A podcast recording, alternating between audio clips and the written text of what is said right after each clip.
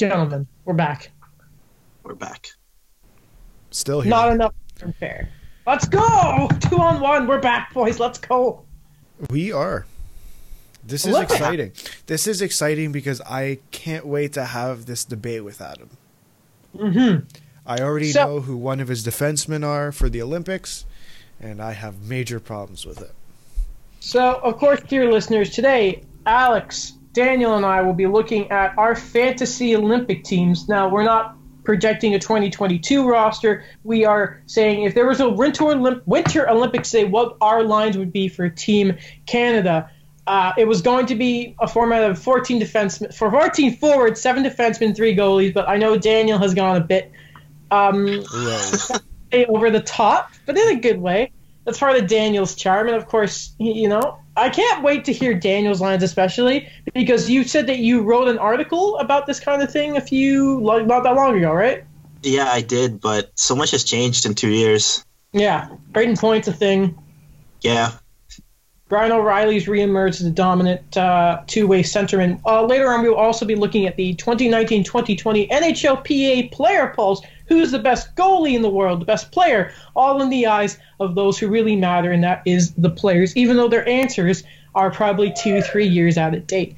Anyway, lads, let's start off with looking at our own lines. Now, uh, I know I've already talked a lot so far, but we teased my lines at the end of the last episode of, of course, our Moneyball Bizarre Adventures episode. If you haven't listened to that, go listen to it. Great movie. Uh, so, guys, would you like to hear my goalies, my defensemen, or my forwards first? Uh, goals. any order you like. Okay, go goalies. 'Cause Okay. I already know who they are. Yeah, my three goalies are. If you really look at Canadian goaltending, Corey Crawford's not the same.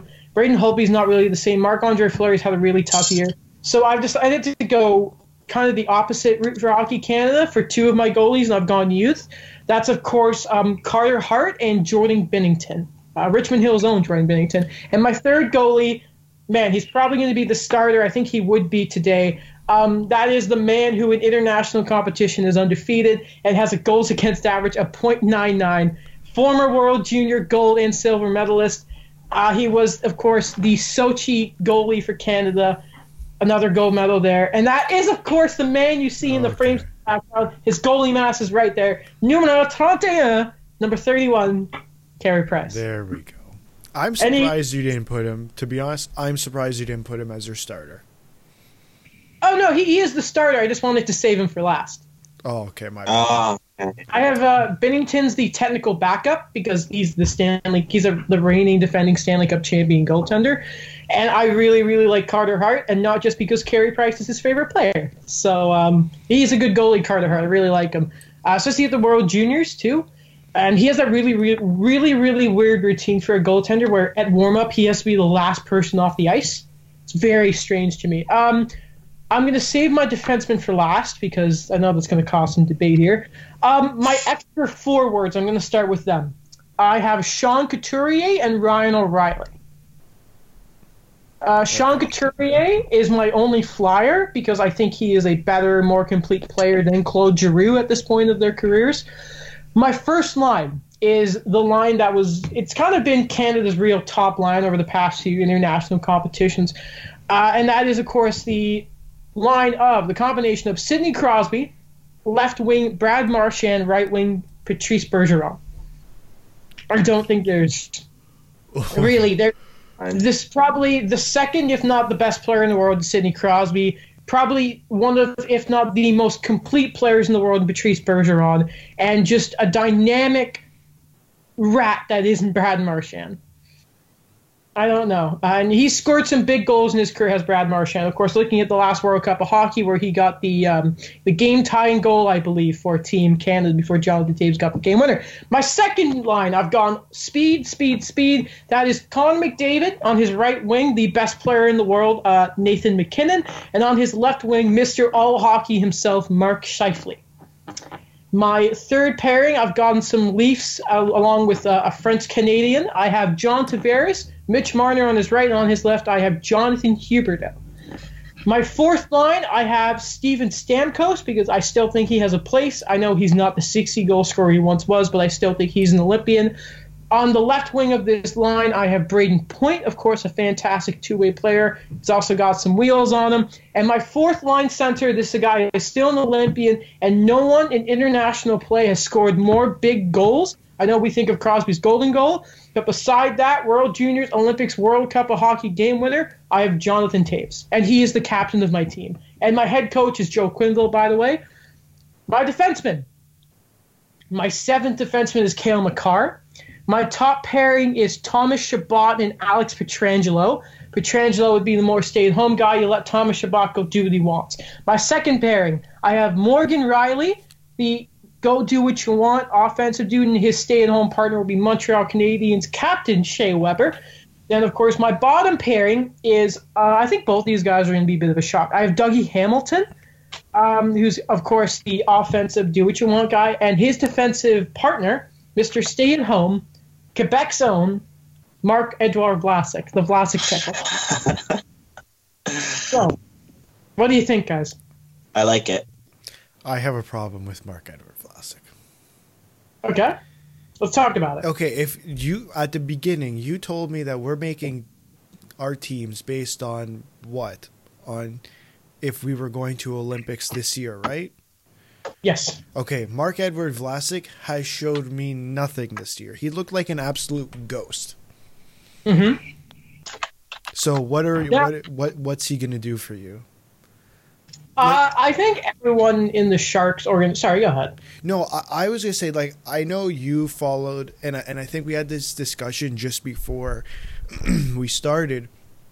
Is we like we felt confined to following the left-handed defenseman on the left and the right-handed defenseman on the right. Mm-hmm. I would I'd rather put Cale Makar in the lineup than Marc-Édouard Vlasic.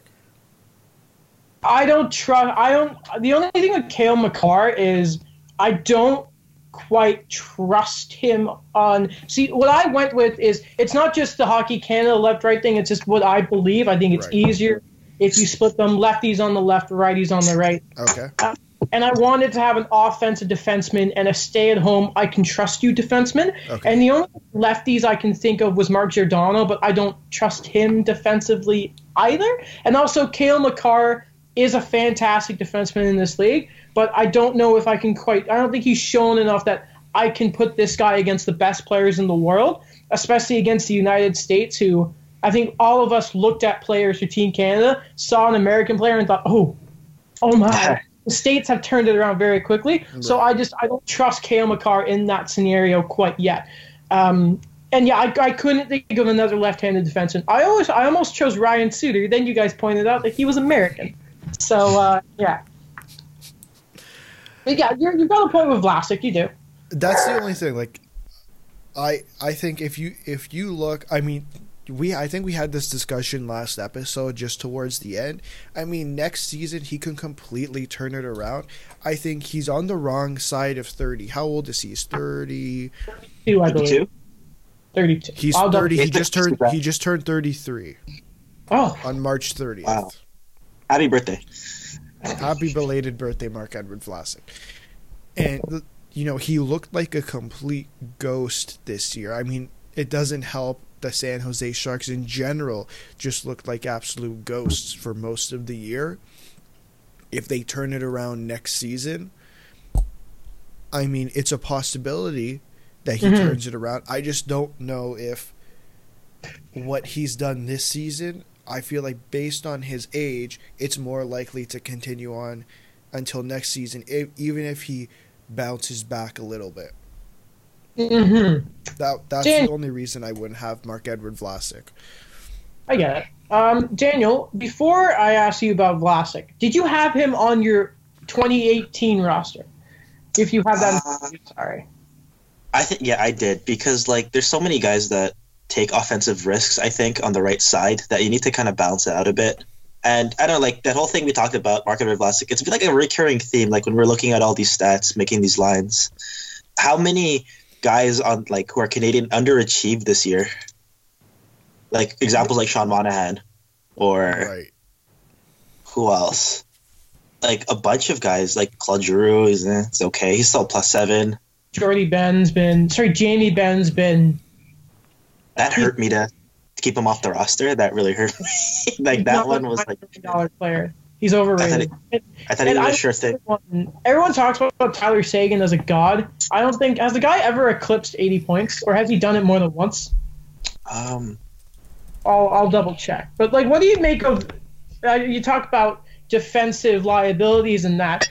Would you put? I guess we're gonna get to your list in a second. But would you trust Marc-Édouard Vlasic and not just? I have I very purposely put him in the top six, but sorry, a, a bottom pairing safe position there.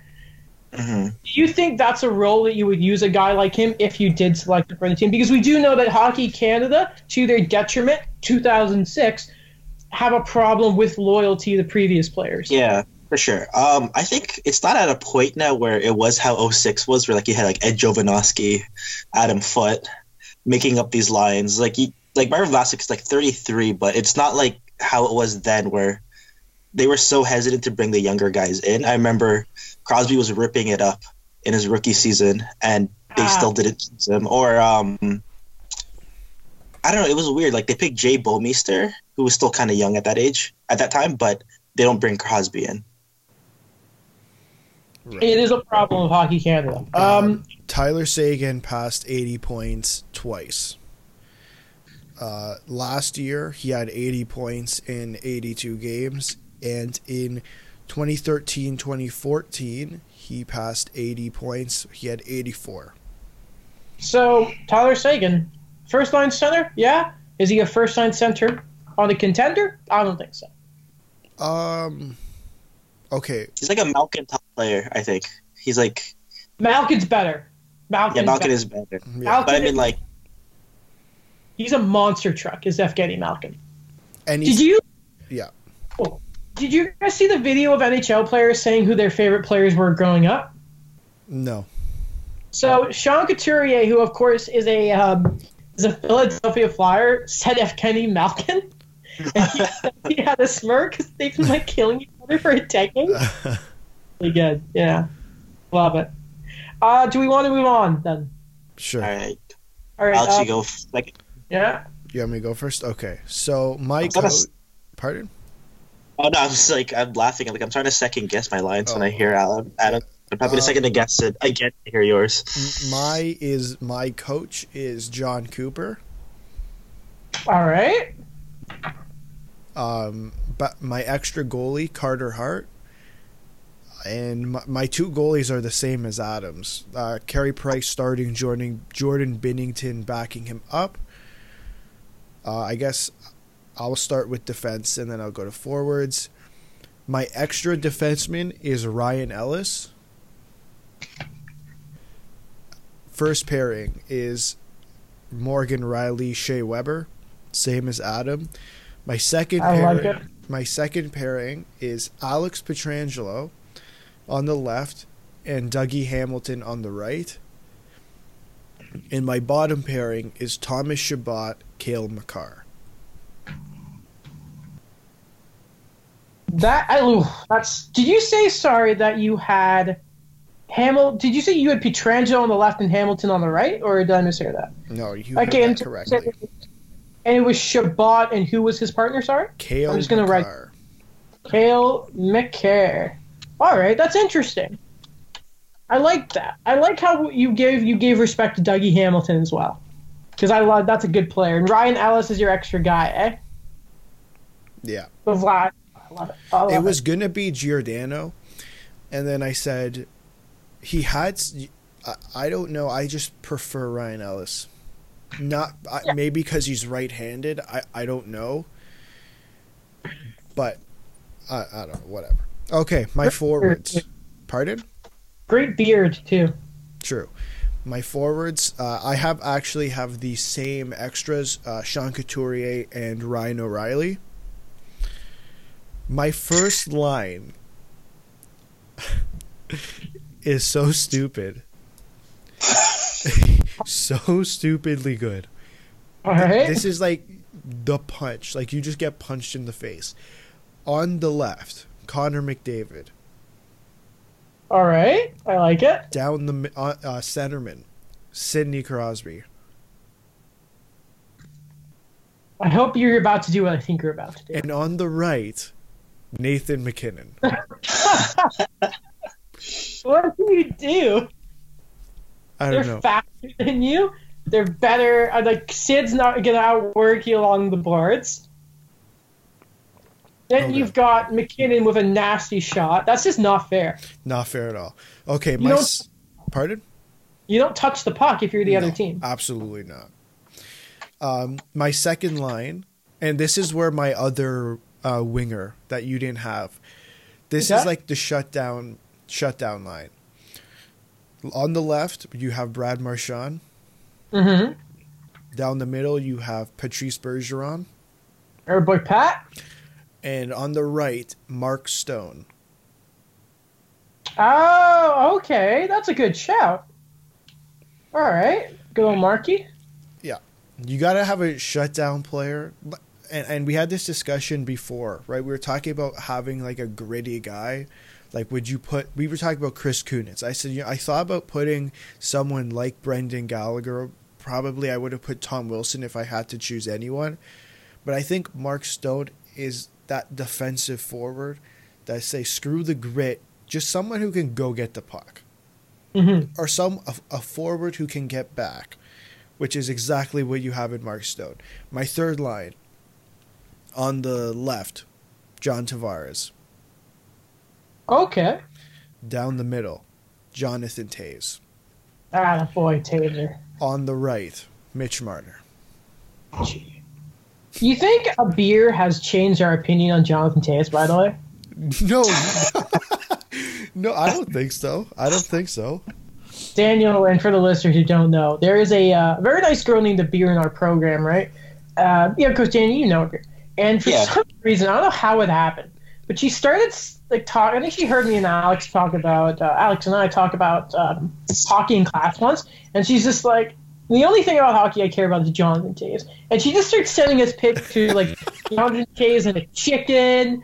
Like it it was the weirdest thing, weirdest thing in the world. But when you when you uh, sorry to like interrupt you, Alex, but you guys ever notice when you see see a lot of Team Canada jerseys, you always see Jonathan Toews. I see Toews Yeah. lining Crosby. Good Canadian boy. I want no personality, but literally definition of good Canadian boy. um, Doesn't fourth line, Mark Scheifele on the left. hmm Steven Stamkos down the middle, and Brayden Point on the right. I like it. Brayden Point, that guy is so good. And captain is Sidney Crosby. What I like a lot about your forward line is, yeah, you got Sid, who's not gonna. That whole top line is just not fun. The second line is such a good shutdown, as you said. The third line, too, you have Jonathan Toews, Tavares, another guy who's not going to get knocked off the puck, and again, Braden Point on that fourth line, who should be a Selke candidate. Yeah, I so when I made this this team, and I was t- I think I was telling you this before the podcast. I'm looking at this team, and and I think there's so many good Canadian players that I feel like I'm missing out on someone really important, but I have no idea who it is. hmm I feel the same way. Yeah. Like I was thinking, okay, can I plug? Like I know we were talking about we were just talking about Tyler Seguin. I'm like, okay, could I potentially plug Tyler Seguin into this lineup? Probably somewhere. But then who the hell do you take out? It's really difficult, Yeah. which is a good thing, obviously. Oh, yeah. You're in a rough spot when you have to fight between Seguin or Ryan O'Reilly. Not what do we do? Uh, Phil Kessel or I don't know who's the guy on Detroit. Um, uh, Just who, an advocator. Justin Abdelkader. You know you're in a bad spot when you need Justin Abdelkader and make your international team. The states, the World Cup of hockey. Meanwhile, the Canadians are trying to decide between a Conn Smythe winner and Steven Stamkos. Well, another name, and I think he was an extra in your lineup was Jonathan Huberdeau. No, he was on my third line. He was on your third line. Well, I, I was he was gonna be one of my originally, so when I I made this lineup I uh, Friday night, my original extras for this team were Matt Barzal and Jonathan Huberdeau. I forgot about Barzal. And then I came back the next day. I looked up Canadian hockey players and I just wrote a bunch of them down. And I'm like, okay, Sean Couturier, Ryan O'Reilly. Mhm. I, I, both of them are somewhat def- like I think Ryan O'Reilly is probably one of the best two-way players in Hmm. the NHL. Reigning Selke winner, I believe. Yeah. Yes. And like you can kind of just plop him in the lineup and there you go. Like he'll produce he'll produce numbers for you and he's a two-way forward. I don't see what the issue is there. Same I, and and the same goes with Sean Couturier. Like they're easy players to just pop in whereas Tyler Seguin it's like okay, what is he giving? His apps. Right? What like Matt Barzal, what Oh, yes. Wh- what are you getting from Matt Barzal? You're probably getting one of two things that both these players can give you. hmm I agree. hmm You know that- lineup. Yeah. The good thing about Barzal is, like, perfectly to add to your point there, you know Matt Barzal will buy into a system because of the way the Islanders play, but you also know his offensive talent from his Calder year. But then the problem is there's just so many offensive weather weapons that are better than Mark Barzal. And again, your extra players are just better defensively than him. Of course, Ryan O'Reilly, Couturier, Bergeron, Selke's all there, right? Eh, eh, So it makes sense.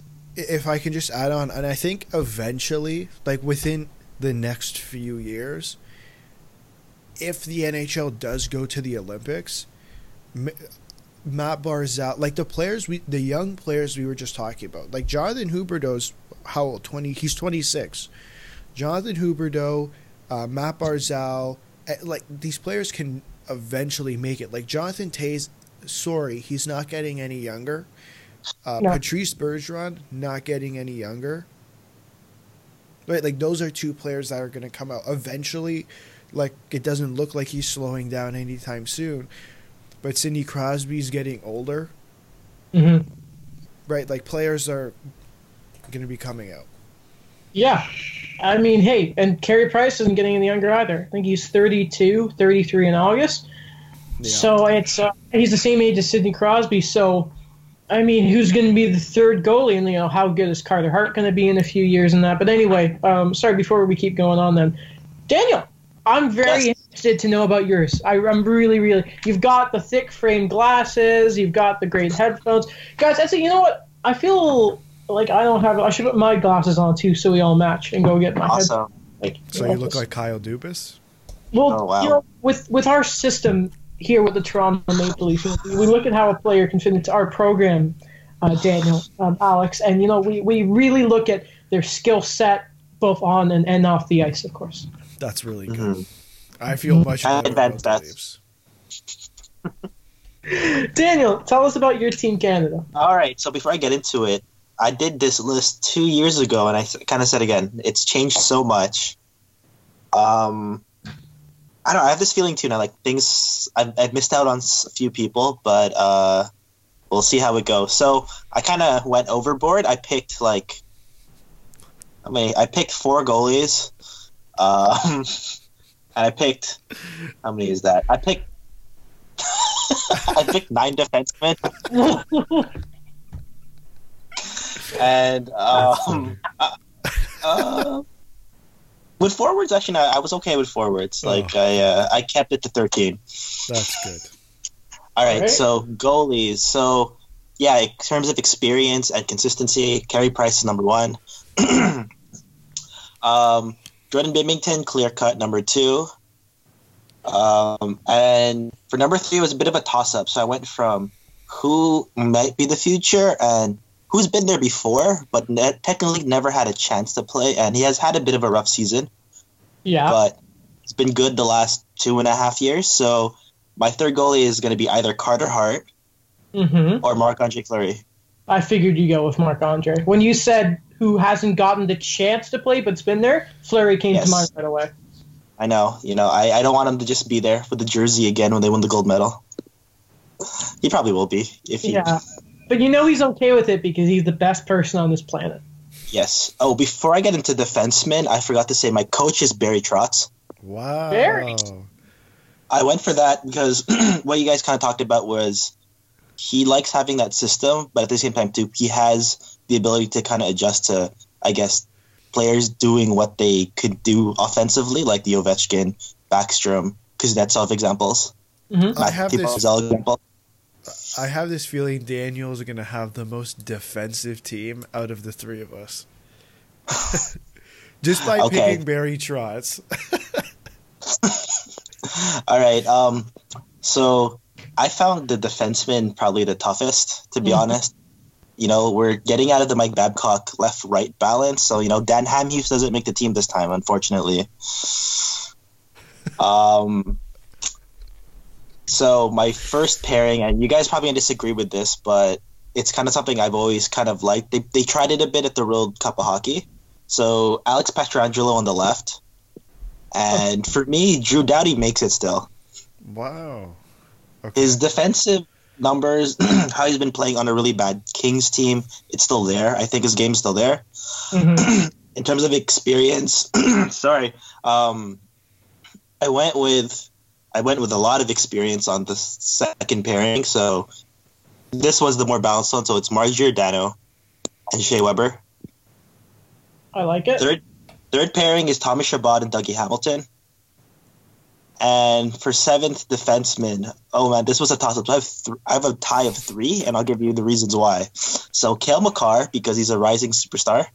He's Mhm. kind of proven it, but same thing that you guys said. I don't think I could trust him yet being inserted into the lineup. Um, third is Marco Edward Vlasic. You know, good left hand shot guy. You know, he's been to have a rough year too at San Jose, but I think he could. He could be he could still be a good asset. You know, we're not like like we said, we're not picking like a 36 year old Ed Jovanovski for this team. This is a guy that he still could play. Um, no offense to Ed, if he's here, if he's listening to this. Um, and third, I okay, this was kind of like a Scott Niedermayer type 2010 pick. Like he's not going to be the captain, but you know, he saw the left hand shot, veteran guy, um, Duncan Keith. Okay. All right. So I uh, get this straight. So you're picking Duncan Keith, the ghost of go, the ghost of Duncan Keith, but you're not going to pick Morgan Rielly. I don't know, that like was my question. I love Morgan Rielly, but like. I, I don't know. It's just like he's. I guess like maybe he's been overshadowed by the injuries, or Mhm. more so. I, I don't know, like how like he doesn't have the experience that I think that when you go up, like you know, if I'm gonna pick a Thomas Chabot or a Dougie Hamilton, you know, these are guys that they're pretty new to the program.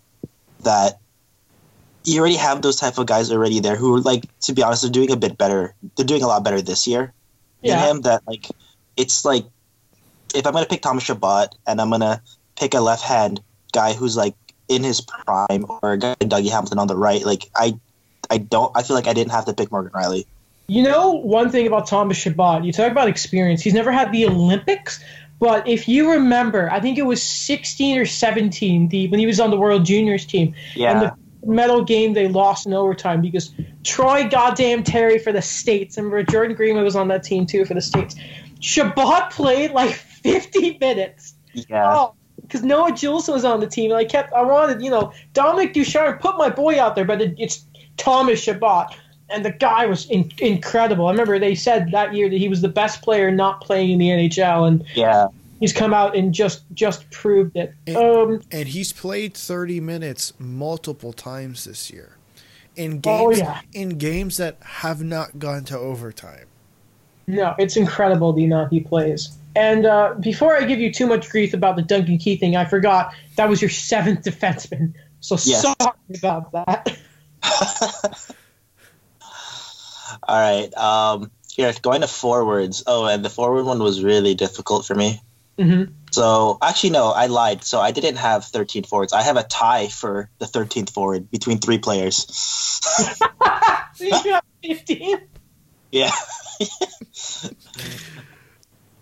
How, Uh, how big is okay. your roster? uh, it's pretty big, but like you know, I cut it down. It took me so long to cut it down. That's Oh, why like I there kept, like told you guys like hold on, wait, guys, wait, because like I, I'm pretty sure I had like 20 forwards at one point. Mhm. Again, like I said, it's been so long, like so many years of uh, the Mike Babcock system that it's already in your mind that oh, what about my left-right balance? Right. Oh man, when I got to my bottom six of forwards, I kept saying, "I'm like, yeah, but should I put should I put Huberdeau on the left or should I put him on the right?" And I said, "No, we're not going to worry about that. We're putting the best player." Yeah, your forwards. Who's your who's your top line here, Daniel? Top line is I'm gonna go with the same thing system, same thing Adam said: Patrice Bergeron, Sidney Crosby, Brad Marchand. Mm-hmm. most effective and the line I trust the most, to be honest. Second, second line is John Tavares, Connor McDavid, and Nathan MacKinnon. Whew. Mac, who's your centerman there? Um, go to anybody. I'm going with Connor McDavid. All right. McD, and then you got Johnny T. I And like my, how we've all tried to keep. Sorry to interrupt, but I like how we've all, all three of us have put MacKinnon and Crosby, I say MacKinnon and McDavid together in some way, shape, or form, because it's just they're gone. Can't touch them. Sorry, your third line. no problem. Uh, so this is my shutdown pair, my shutdown line. Um, I like that. Uh, Alex kind of mentioned this as well, but I'm gonna go with Sean Couturier, Jonathan Toews, and Mark Stone. Man, I think that's like a perfect balance of a line of like size and two way games. they're gonna have one turnover the entire tournament. Nothing's gonna happen there. Is John? No, no that, that's penalty kill too. That's the penalty kill. It's just For those sure. guys. You don't need a fourth and fifth player. That's it. All right, and my fourth line is Brayden Point, Steven Stamkos, and Mitch Marner. That's ooh. I like that a lot. That's my energy line. Yeah. Mitch Marner's there with the Mountain Dew, feeding it to Stammer with the one timer. Brayden Point's your responsible. I'm assuming Brayden Point's also your centerman there. yeah, you know, it switches between him and Stamkos, but I'll probably put Brayden Point. I know they've been doing that a lot in Tampa already. Mm-hmm. And sorry, and just to double check, does it matter if it's Couturier or Toews as your third line center? Does it matter? No. I'd put Toews as center. Okay. It doesn't matter. It really. And and who are the three extra forwards that tied for Okay, so I'll give you the reasons why. Yep.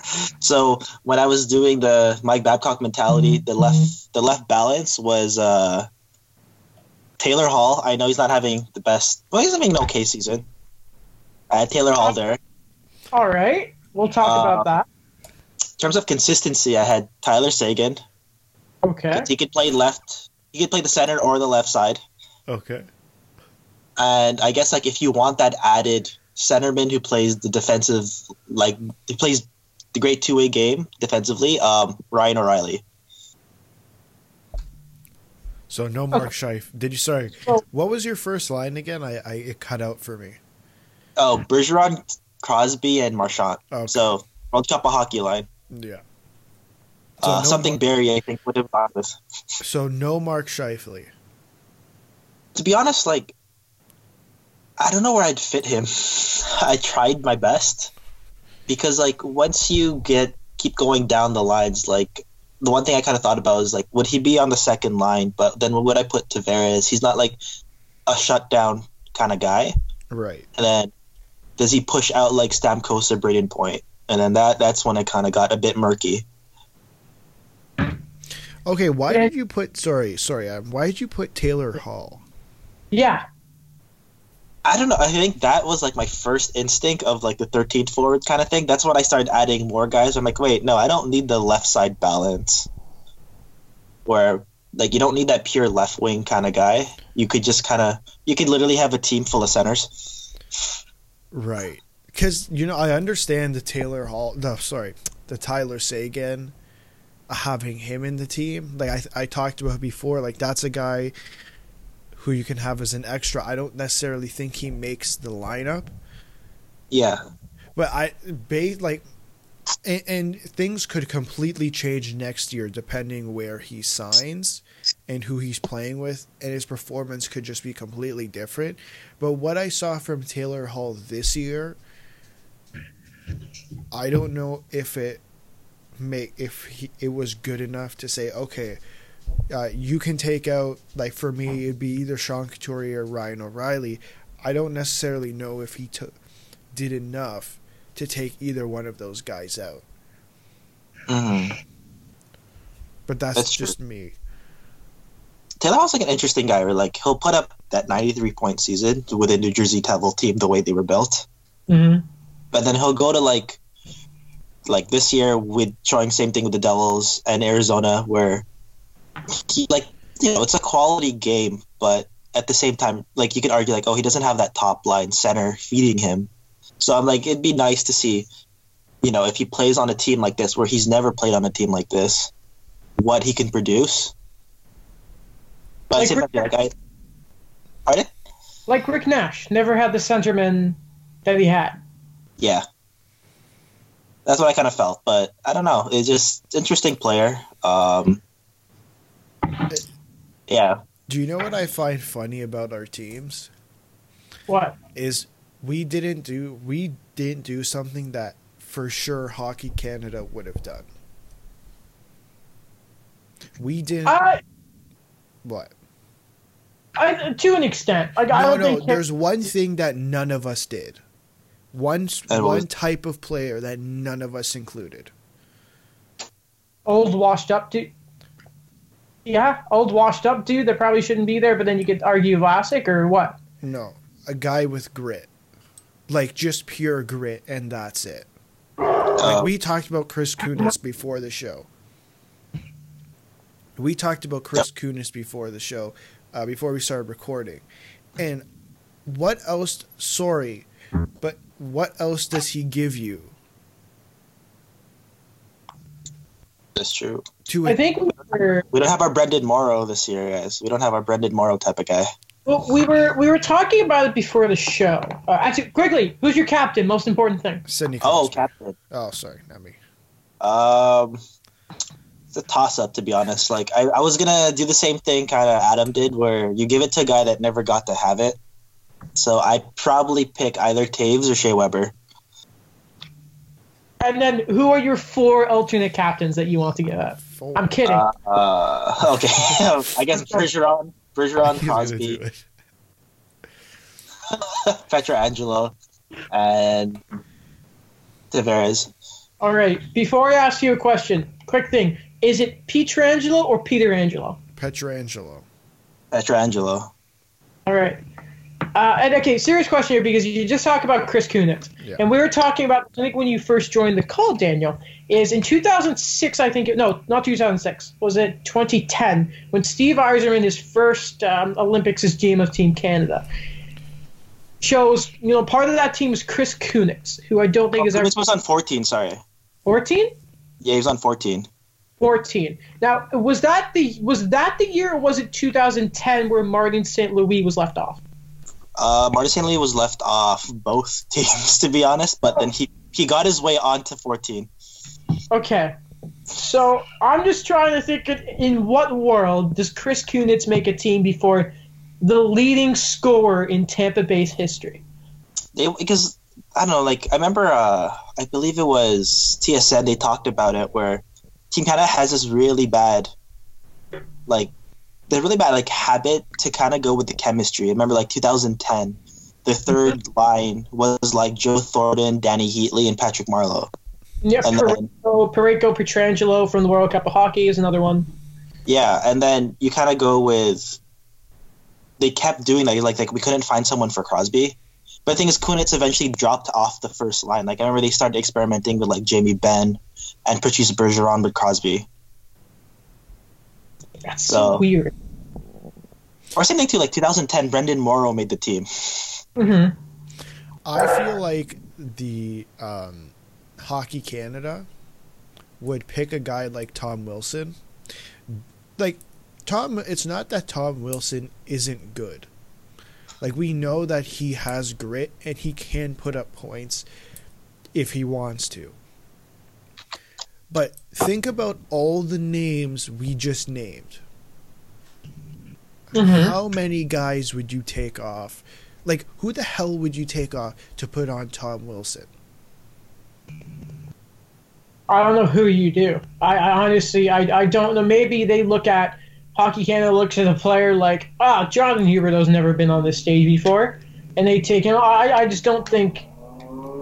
I wouldn't be surprised if he was somehow named to a team like this, but I, I yeah, I agree with you. I don't think there's a real spot for him. I don't know who you take off this team to put him in. But again, this is the same group of people who didn't put Norris Trophy winner PK Subban on an Olympic team. What in 2014? hmm No, he was on the team. He was the seventh defenseman. For those of you listening on the audio, I was playing with a deck of cards. I slammed them on my table. My arms are now crossed. Who played who, in 2014? Who was your right defenseman? Because it was Babcock, so there's no way, right? 2014 was still Babcock. Yeah, it was like Doughty, Okay. uh, um, Weber. Yeah, I can actually pull it up. Like, Weber, I know, like- just Dan, Dan Hamhuis was on the team because he was a left-hand shot. God. See, that's just un- that's inexcusable. You know what the thing is though is like he was so for for me I look at people talking about that he was so for having left hand defenseman on the left right hand defenseman on the right until he had Ron Hainsey. Yeah, It's a weird What? one. yeah. So right-hand shots were Drew Doughty. Uh, yeah, there's a lot of left. Uh, yeah, Drew Doughty, Alex Pietrangelo, and Shea Weber. and Shea Weber, and then Subban's is the seventh defenseman, and the left side was Jay Bouwmeester, Dan Hamhuis, and Duncan Keith. Now Keith was still good back then. I think Pietrangelo. Uh, sorry, and I think Bo Bomey's was too. still. But yeah, Dan Campius, really? a third goalie was Mike Smith. Excuse me? This is The twenty. What year? is this? 2014. Okay, f- yeah, he wasn't the starter though. No, don't even. That man, CP, don't disrespect Carey Price. Was that was that was it Fleury or Lalonga who was the third goalie that year? Is Luongo. This is when Fleury was kind of getting that rough patch a bit. That's when the Penguins were kind of not making those runs anymore. Mm-hmm. We all thought they were done, and then oh, hey, we're gonna win back-to-back cups. Right. I want to ask you guys one thing: Where were you when Sidney Crosby scored the golden goal? In my basement Mhm. watching the game. In my living room with my family. So, when it went in, how loud did you guys scream? How high did you jump? Oh, I jumped. So the thing was, I would, yeah, I was excited. I don't think I understood. Like I was ten. I I think I was just getting into hockey Mhm. around then. So I don't know if I like. I don't think I had this. I don't think I had the same reaction. Uh, I would have had today, or even like two years ago. Mhm. Like I just don't think I understood fully what the hell was going on. Mm-hmm. Was it? Uh, correct me if I'm wrong. Was there a snowstorm that day? I Was it- don't- I don't, No, I don't. I don't think so. I remember there were a lot of people celebrating downtown. So I So don't remember. Hey, I mean, man, there's a pandemic going on. People are still partying. So. But because I remember that, I'm pretty sure I was actually at a rink, and I remember on my way there, mom puts on the radio so we can listen to the game, music, which I've never done before. Uh, I hate listen. I hate just listening to games. I need to watch it. And I remember that there was a group of us around the snack shop watching this dinky little TV when the game happened and the goal was scored. And uh, again, I wasn't a big hockey guy back then, but I couldn't help but get excited when it's happened. It's, it's such a shame. Do you guys remember a few weeks ago there was um, a hockey night in Canada thing, and Elliotte Friedman was talking to Sidney Crosby about the golden goal in that whole game. Of course, states come back towards the end of the period to tie it up for us OT, and they're showing all these clips, right? But then you get to the golden goal, you don't get to see it. But you do know that uh, the ref did kick the puck to Jarome again, though, right? I don't care. I don't. I don't care. that doesn't matter to me. That's a gold medal, and I'm gonna look at it and say, "Yeah, that's mine." Bye. I don't care. For me personally, 2010 was it's my favorite Olympic team. Like everything came together for me, and that that was like I don't know. Everything was crazy. Mhm. Um, like all my 2000 because like 2003 draft is probably like one of my favorite drafts because like it was all the guys I watched in the World Juniors afterwards when I like really got into hockey. So like Getzlaf, Perry, Fleury, Bergeron, they all made the team. Eric Staal. God, Uh, Eric the Staal, when he was- The 2000, And did you then- say the 2003 draft? yes. Best draft, apparently. Yeah. Um, what else? That was like I remember it was like the amazing highs and lows of that. Like for me, you know, that was I, that's when I I finally accepted to myself Brodeur was no longer elite at 37. Against the United States, like that was like when they lost 5-3. I remember that where like even that's when I accepted finally. Okay, yeah, you're not not an all-star anymore, Adam's but having not having any of this Brodeur talk. Let me just Yeah. look at Patrick Roy's last two in the league and was a 920 and 925 save percentage. That's all I'm gonna How old was he?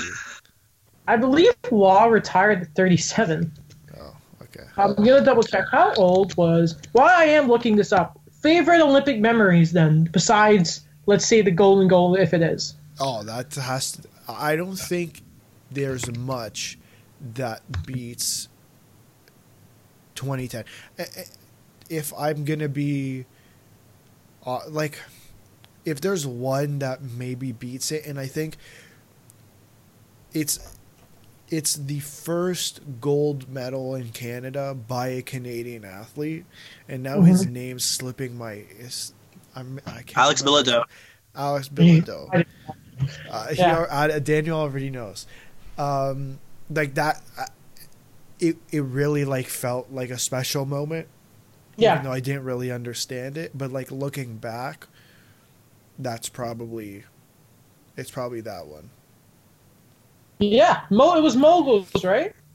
Yeah. I remember I remember watching it too, and I remember I was I was just as pumped as anyone else was. But I remember also thinking, Jesus Christ, why would you do moguls? Because your knees must be destroyed. Daniel, favorite Olympic memory? Oh, I'm gonna say like I'm gonna do the cop out. All of 2010, I think it just that was that was magical. I'm watching everything. Yeah. Um, I don't know, like I I never thought I'd get into like ice dancing, or um, like I don't know, like the biathlon, the one with the the rifle, the rifle and the skiing. Like you know, it, it's just kind of like it opens all it all opens up, and like I think you have more investment because it's in Canada. Yeah. Like 2014 like sochi was great but i think it- was a bit like more mundane like you know there wasn't the high drama in hockey or like you know canada you know canada was going to win Well, yeah, because they Price in there. What did- what's gonna happen? like it was a great gold medal game but you know you beat sweden 3-0 and i remember that was when Nicklas Backstrom was like injured they literally had no centers left on sweden because like henrik sedin was also injured Was that was that also the year Backstrom missed a game because he was suspended for like enha- enhancements, but it was really just a normal medication or something? yeah he missed the gold medal game because of that Good. Nick God. Backstrom, decent player. I'm just going to quickly read you guys the 2003 draft since we mentioned it. Uh, Fleury, Eric Staal, Nathan. Sorry, this is in order one to three. Nathan Horton, Nikolai Zherdev. Exactly. Sorry, I know this is 2003. Yep. yeah So uh, Thomas Vanek, Milan Michalek. Oh, do you remember him? Ryan Suter, Leafs Great legend poker. Milan Michalek. Dion Phaneuf, Andrei Kostitsyn, Jeff Carter, Hugh Jessiman, good Rangers, Dustin Brown, Brent Seabrook, the horse coming down the lane two foots ahead. It's Seabrook looking for the triple crown because he's like a horse. Uh, Zach Parise's around there, Eric Fehr, Ryan Getzlaf, Brent Burns, Jesus Christ, Mark Stewart, not Anthony, um, Ryan Kesler, Mike Richards, Anthony Stewart, Brian Boyle, Jeff Tambellini, Corey Perry, Louis know- in there, Patrice Bergeron, Shea Weber, Do you know who else was picked in that draft? Corey Crawford. Paul Bissonnette. I just want to point that out. So was Dan Carcillo. Damn, this is a yeah. There's Biz Nasty, And two, 100 eh, and- eh, overall. and two wins Right this up there. year. Two wins this year. Jimmy Howard. Right, that's true. That's it. Yeah. That's all. I'm saying. Yaroslav Polak, 271st overall. Brian Elliott was the second last pick in that draft, and has had a uh, an up and down career. Anyway, lads, shall we finish off by talking about the 2019-2020 NHL PA player poll? Okay. Yes, sir. All right, uh, how shall we start with the on ice or off ice stuff? Um, on ice. All right. So, just to read this, this is from the NHL Player Association. Quote Often imitated but never duplicated, the NHL PA player poll is back of our 2019 2020 edition. Side note, um, is that just a shot at ESPN and the Athletics? Feels like it kind of was. Sorry, continuing. Nearly 600 NHL players were surveyed, surveyed on more than 20 hockey related questions. Players weighed in on a variety of topics covering skills, arenas, teams, and some on ice fun. Off ice fun. God dang it. Anyway, keep going here. The players asked who is the best forward in the league. Any guesses who Connor it was? McDavid. Daniel.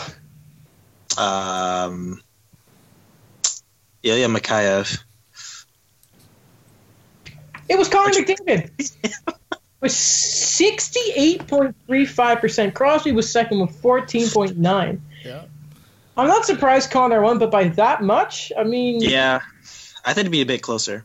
yeah. By the way, disrespect, Nathan MacKinnon only gets 6.6%. Nikita Kucherov, 2.8. I think it's the mention. Yeah. Here we go. Best defenseman. Can anyone get? That's you know what, Alex. You listen to the new episode of the Steve Dangle podcast, Alex. Uh, yeah, but I don't remember what. Okay. I don't remember the answers to be honest. If the answer is not Victor Hedman, the NHL players can not do this poll. Daniel. I think it's Victor Hedman. 38.8% is Victor Hedman. What other mentions were there? Um, 21.3% was John Carlson. That's 9% fair. was Roman Josi. 6.54% for both Brent Burns and Drew Doughty. Drew Doughty. Oh, Brent Burns, the guy we left off on like all our teams. So why are we giving the benefit of the doubt to Doughty and Burns and not Erik Karlsson? Don't mind me, but you know, we'll we'll, we'll keep going. But yeah, Victor Hedman is legitimately the best defenseman in the league because he has a scoring touch, but guess what? He also defends. Uh, who is the best goalie in the league? It should be Andrei Vasilevskiy. John Gibson. I know it's not. John Uh, Gibson. John Gibson. With 41.55% of the vote, it was your boy, Carey Goddamn Price. Okay. Vasilevskiy was second with 17%. Fleury gets 8.9. Sergei Bobrovsky, who had a 900 save percentage, gets 5.63% This has to be the weirdest on ice player poll. Like just Yeah. this specific one. This specific category. Number one, I'm sorry, Carey Price is not the best goalie anymore.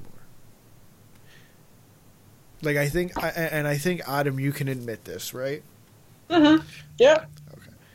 Why is Sergei Bobro- like? How do you honestly put Sergei Bobrovsky on this list?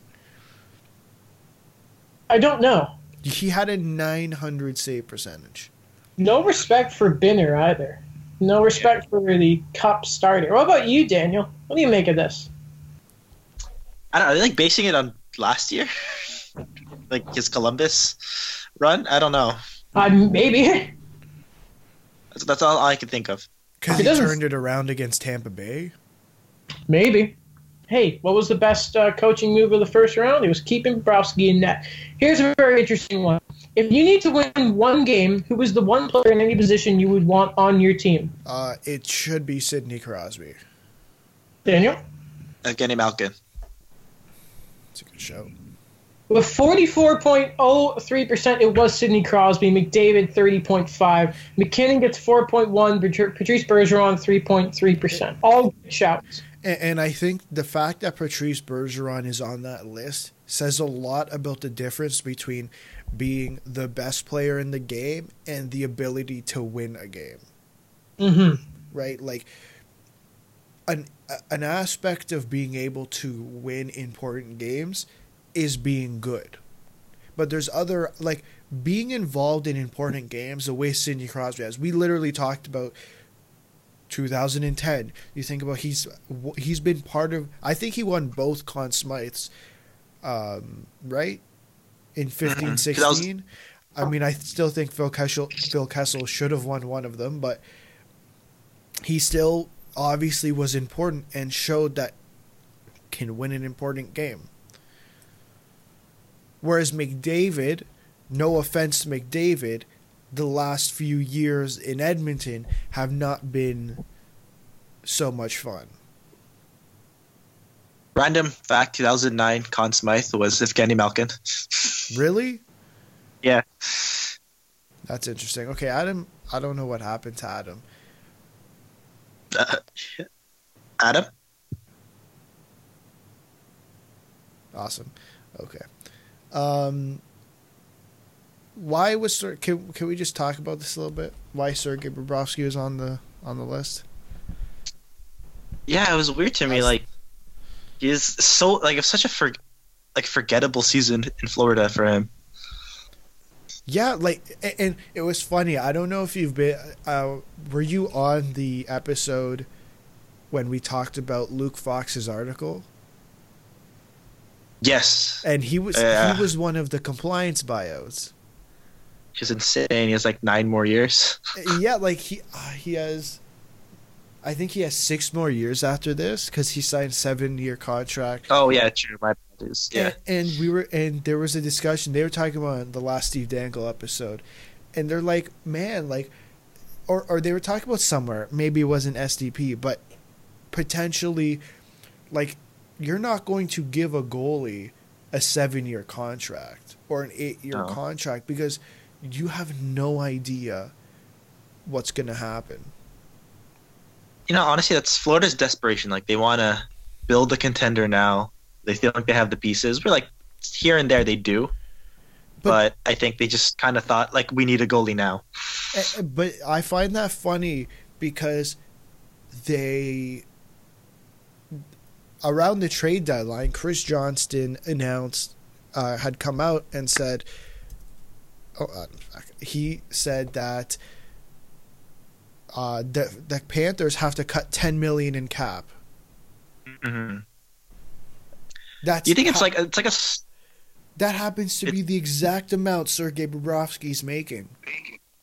I think it's just like that. Okay, two things I kind of find with that. It was like small market desperation. Like you know they kind of have a formula here to kind of, you know, make the playoffs. And second, it was. I don't know, free agency adrenaline. I find like Well- it's just kind of like, oh, let's do this. It's funny you say that because they were one of the teams who was also in on Artemi Panarin. Imagine Yeah. if they were the team that signed Panarin and Bobrovsky. That'd be wild. It'd be insane. What, what would Florida like? Yes, Florida would be a different team, but if Bobrovsky's putting up this num these numbers, like what do you get? Does it outweigh what Panarin's doing? You're gonna have a lot of six five games. Right, right. Yeah. Okay, Adam's back. Uh, yeah, sorry. Uh, I have lost power, so uh, I'm not Wow. I have um. I I heard you talking about the Panthers. Have we looked at the most complete player yet? Or No, I haven't. I, do you ha- still have the list up, or should I? Uh, I um. I have the I- list as well. okay. Okay, I have the on player one, but I think if I hit off ice, then I'm gonna lose it. So I'll just So let's I'll finish finish the on this. player. Yeah. yeah. Okay, so most complete player is Sidney Crosby, forty five point five percent. Not surprised. Bergeron was second, twenty five point five, and Barkov seven point five. Getting some love is oh Sasha. Question for you guys: Does most Mm. complete player essentially mean best two way player? I think so. Yeah. Because listen to the players you named. We talk about. I think we had this discussion uh, earlier this year, um, probably towards the beginning of the season, who would win the awards, and we talked about who. And, and Adam and I got into a heated debate about if Patrice Bergeron's a top five center of, in general, but I'd say he's the best two way forward. So are complete players and two way forwards the same thing? I'd say so. Sounds like it. Uh, would you add in? Would you add in like leadership to that as well? Yeah. Character. I, I guess so. It just seems weird. No offense to Barkov, but I, I feel like just seems like an odd name to put in there if you're thinking about leadership. I mean, he is their captain. hmm Right, but I feel like their team is so all over should- the place, and and that potentially could be because of ownership, obviously. But I don't know. Um, yeah, you know, um, moving on. Yeah, I, I just a final thing on Barkov. I really like him, but yeah, again, sure. yeah, the, you have to question the Panthers and what's really going on in there. Uh, the best trash talker in the game, twenty five point eight seven percent. Yeah, The rat, Brad Marchand, and second, thirteen point seven percent is Drew Doughty. Do you know what I find? And, and I, I think this is the next next one, and I guess I don't want to skip forward to it, but they're so these players are so indecisive. Mm-hmm. He's the best trash talker and the worst. So someone has their feelings hurt. What? You talk about that. Uh, worst trash talker, 10.5% said Brad Marchand. By the way, number one being 10.5, you can clearly tell there's a lot of people who are apparently very bad at trash talking. Yeah. Doughty is also second worst. Third worst is PK Subban, which, yeah, he, he talks a lot. Um, the same thing they they used to say about Steve Ott. He was the best and worst trash talker because he didn't stop talking. This was a really interesting one. I, I did not expect this. The fourth worst trash talker in the league is Montreal fourth liner Nick Cousins. Like what? Where did come from? I saw that, uh, and I'm like, I,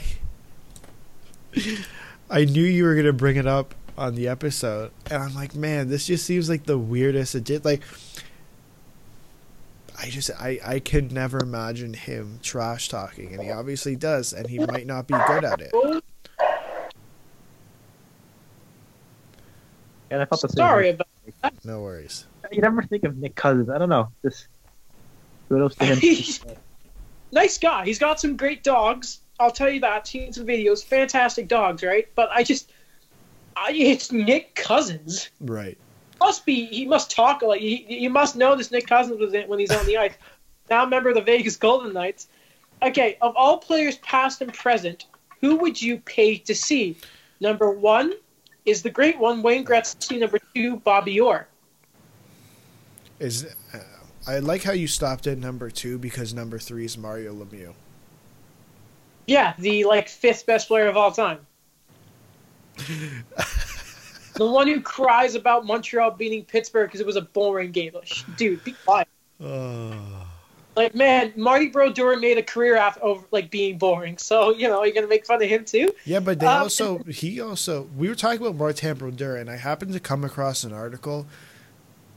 Um, it, it was an older article. I don't know why the hell it popped up. Why I I had seen it, but they had put in the the uh, trapezoid because of Martin Brodeur. I'm just saying. yeah, Just saying. kind of like.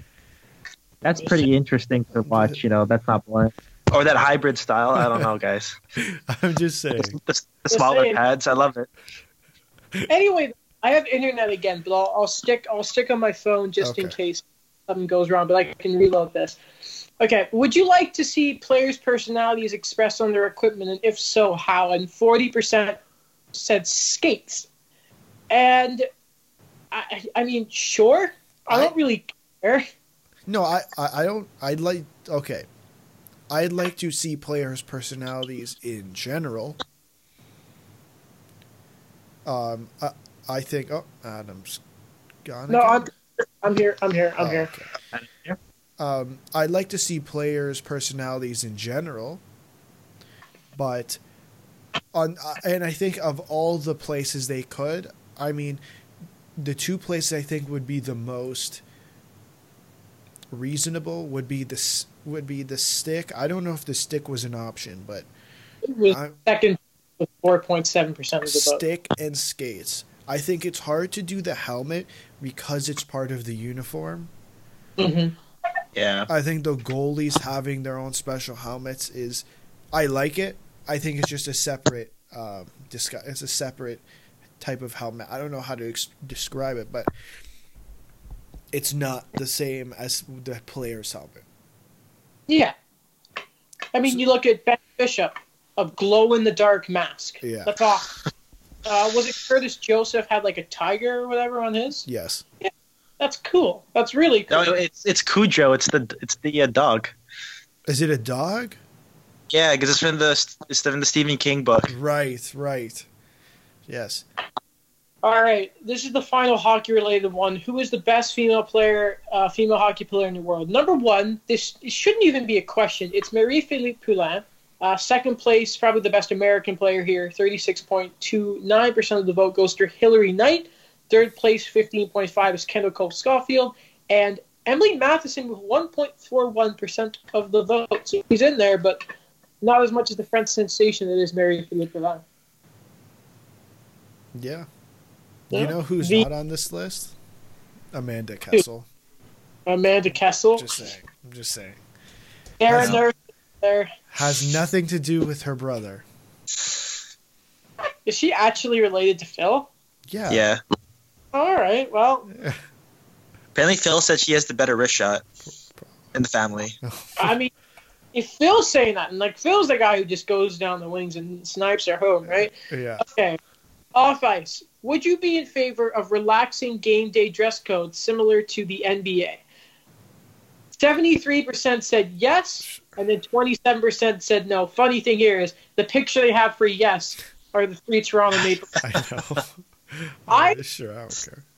No, I don't. I, I like the suits. I'm sorry, Wow. but I just I like the thing of you know I think it's at AAA is when you start wearing you know the shirts and the ties to the ring. I don't know if this is me, but I, I like it too much. I don't want because then I think it's just going to get too silly.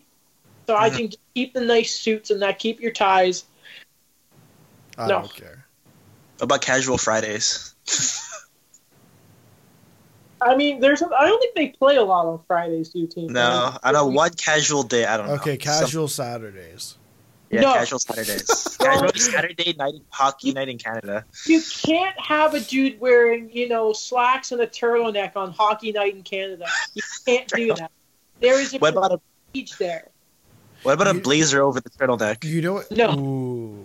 No, Daniels Daniels got an idea here. You know what I find interesting is you know what not okay. So let's say you're not an NBA fan. Right? But you know what they always talk about the non-NBA fans? I see them talk about all the time what the players wear. Yeah. I remember like a lot of '90s players. I think like you should I think you should change it. It brings in more fans. Just saying. Just saying. no, come on. Listen, no, no. Yeah. I, you know what I hate? I've hated so much this year that just because Auston Matthews wears a mustache, he's all of a sudden the most stylish player in the league, and he wears that hat, even though PK Subban has been doing that since like 2010, Yeah, but- and no one paid any attention to it. The most frustrating thing in the world. I'm not jealous. Anyway, though, who is the funniest player in the NHL? If you're close enough to the game, this isn't a surprise, actually. Funniest? 17% Keith Yandle. Yeah. Funniest player. Yeah, that's what I. Well, I mean, I'm pretty sure sometimes, uh, depending on the player they have, they usually ask about it on 31 Thoughts when they Yeah. have a player on, and then everyone just says Keith Yandle. Uh, No one said Jonathan Toews. I'm surprised. the the personality of a two by four. Uh, Drew Doughty has six point nine percent. Marchand five point six. Fourth place with four point seven percent is Phil the Thrill Kessel. I like it. Hey, man. Mm. Good one, Randy. Good one. Randy, which player has players have the best bromance in the league? I am surprised that Joe Thornton and Brent Burns were only second with five percent. Six point four percent went to David Perron and Ron O'Reilly to win it. Auston Matthews and Mitch Marner get four point five. Um, 3.6% said Marchand and Bergeron at the same time. I love this. Tkachuk and Drew Doughty. And then uh, Tyler Seguin and Jamie Benn get 3.6%. They should probably be higher Who thought well. it was funny to put uh, Tkachuk Doughty? Tkachuk? Tkachuk, that's what I said. Oh, Yeah. You thought he thought it was funny to put it there. Oh, of course he did. You know, Who else voted for? it? The only people who probably voted for it was all his Calgary teammates no, oh, no, his, I'm sure he called up guys like Matt, his. the U.S. program, and said, "Hey guys, this would be really funny." No, I feel like Matthews voted for himself. Oh, for sure, he would. Yeah, Um, who is the best follow on social media? PK Number one went to PK. Man, I follow PK, and I'm getting real sick of the workout videos. I won't lie to you.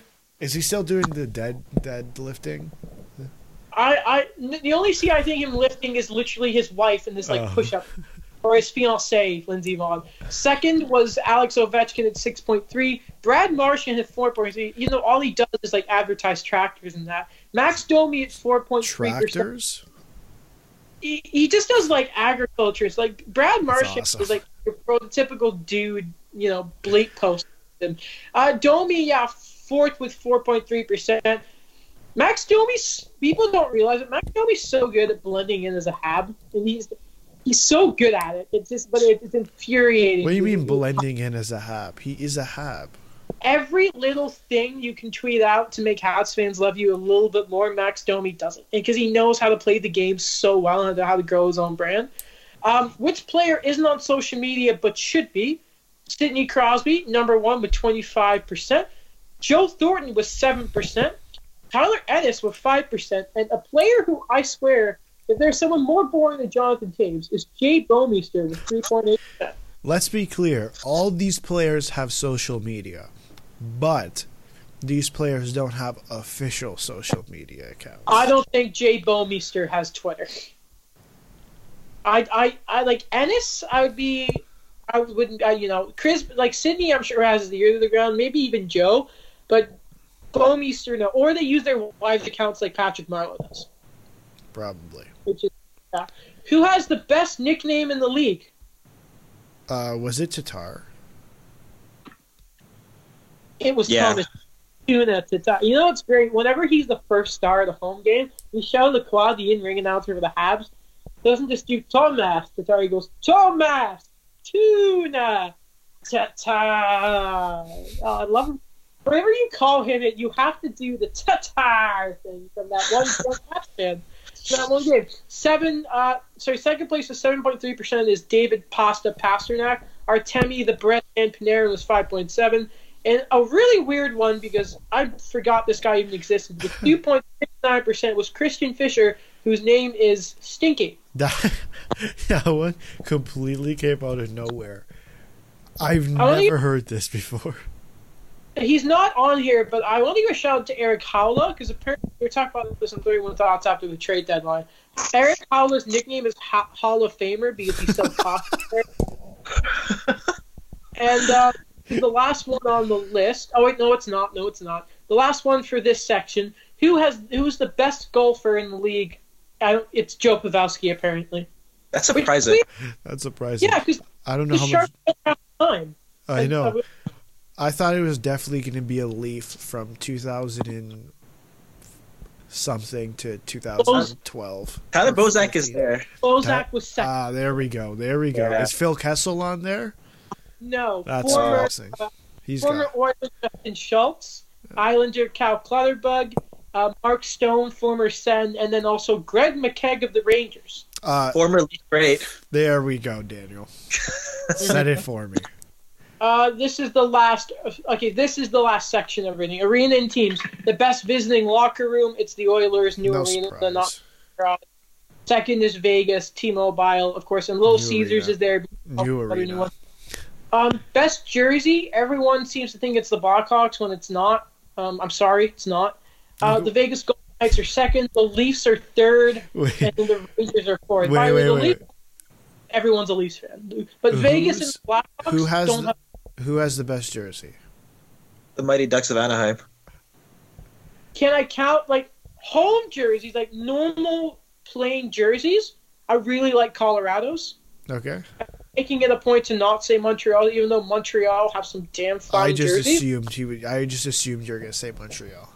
No, I like Colorado's jerseys a lot more than I like, and I'm I'm not bringing up alternatives because then you have to say either the Ducks Yeah. or Yeah. Vancouver's black ones. But I, I, I love Pittsburgh's their home jersey. I love it. Pittsburgh's. Hmm? Pittsburgh's. No, like the the Huh? yellow one, or where like the yellow is more of an accent than a trim because they're just yellow. The one? more yellow one. no, No. no. I know you said the Le- you said the Leafs were on there, right? Yes, they were third. Those Leaf jerseys, the ones that with the picture that was there, are ten times better than what they were using before 15, 16. Oh, the Yeah, great one. Definitely.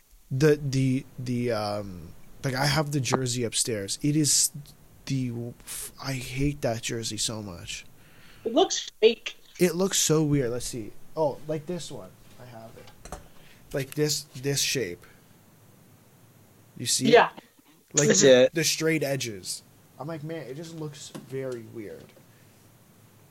But that's Daniel. Hero Ballard. Yes. Sorry, Daniel. What do you think? Which arena, Daniel, has the best ice in the league? Arena. Yeah, which arena has the best ice? Uh. Just gonna have to go with Scotiabank. I I know what he's setting up because I know the answer. I know he sets it up like this. I know it's coming up. Okay, no, because you say this, but Don Cherry always used to say, um, I think Bobby Orr references it in his book that Don Cherry always talks about back when he played, like playing in all these crappy bars until you get to step foot on the silky ice of the Montreal Forum. Of course, now the Forum is retired, now it's the Bell Center, but if there is a team that has always had the best ice, of course it's Montreal. The Bell Center is number one. Rogers Place is second. Uh, Bell T MTS said that Bell MTS Place is Winnipeg's is uh, third. The T-Mobile Vegas is also there. So one of so the newest team in the league, probably the newest arena, and and also a pretty new one with Winnipeg, and then the Bell Center because nobody does ice like Montreal. Just want to point it out. And then the last one, who has the best mascot? Fifth place was Youppi, and first place was Gritty. I love how he only chooses two: his own team and the team who comes in first. I'm just Yes. pointing it out. I'm just pointing it out. No one else. Yeah. No one else wants to know who second, third, and fourth are. Youppi's a Hall of Famer. Have some respect. I don't. Yeah, but how about second, third, and fourth? Okay, it Thank was you. They need love too. Yeah. it was Gnash is second from Nashville. Great, a blue cat. Who cares? This isn't Tiger King. Howler, Howler, Howler, Howler from the Yotes, who looks like a bear. Bailey, Cam Howler. Sorry. Cam Howler. Bailey the Lion was fourth. Even he should be much higher. He was the original like funny mascot. And uh, and yeah, Youppi, the Hall of Famer, the two sport athlete. That is Youppi. The two sport. What's the his second sport? He used to be the uh, he was the Expos um, mascot. Oh yeah. I, I- if, if if the Rays go to Montreal, I don't know what we're gonna do by Youppi because he's ours now. So Probably nothing. They'll just make their own mascot. yeah, but he is theirs. We, we kind of. Yeah, but they, look what they did with the Jets. The Jets left, and then they came back and they redesigned everything. Yeah, they don't have their own records though. All right, uh, I'm course just not. gonna check on Twitter. Maybe something's happened. Probably not. Probably Barely. not.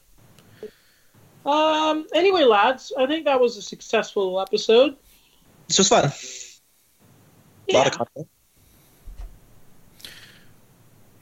Make sure to um, check out the. Well, if you're listening to this on the YouTube page, make sure to check out the Instagram page. If you're not listening to this on YouTube, make sure to check out the YouTube page. Make sure to like and subscribe. Make sure to follow the Instagram page. And I don't know if he's still doing this anymore. Go check out Adam's YouTube page. The link is all I in the description. There's nothing to talk about. Encourage us to make more videos. There. Sorry. Make more videos. He encourages us if we tell the followers.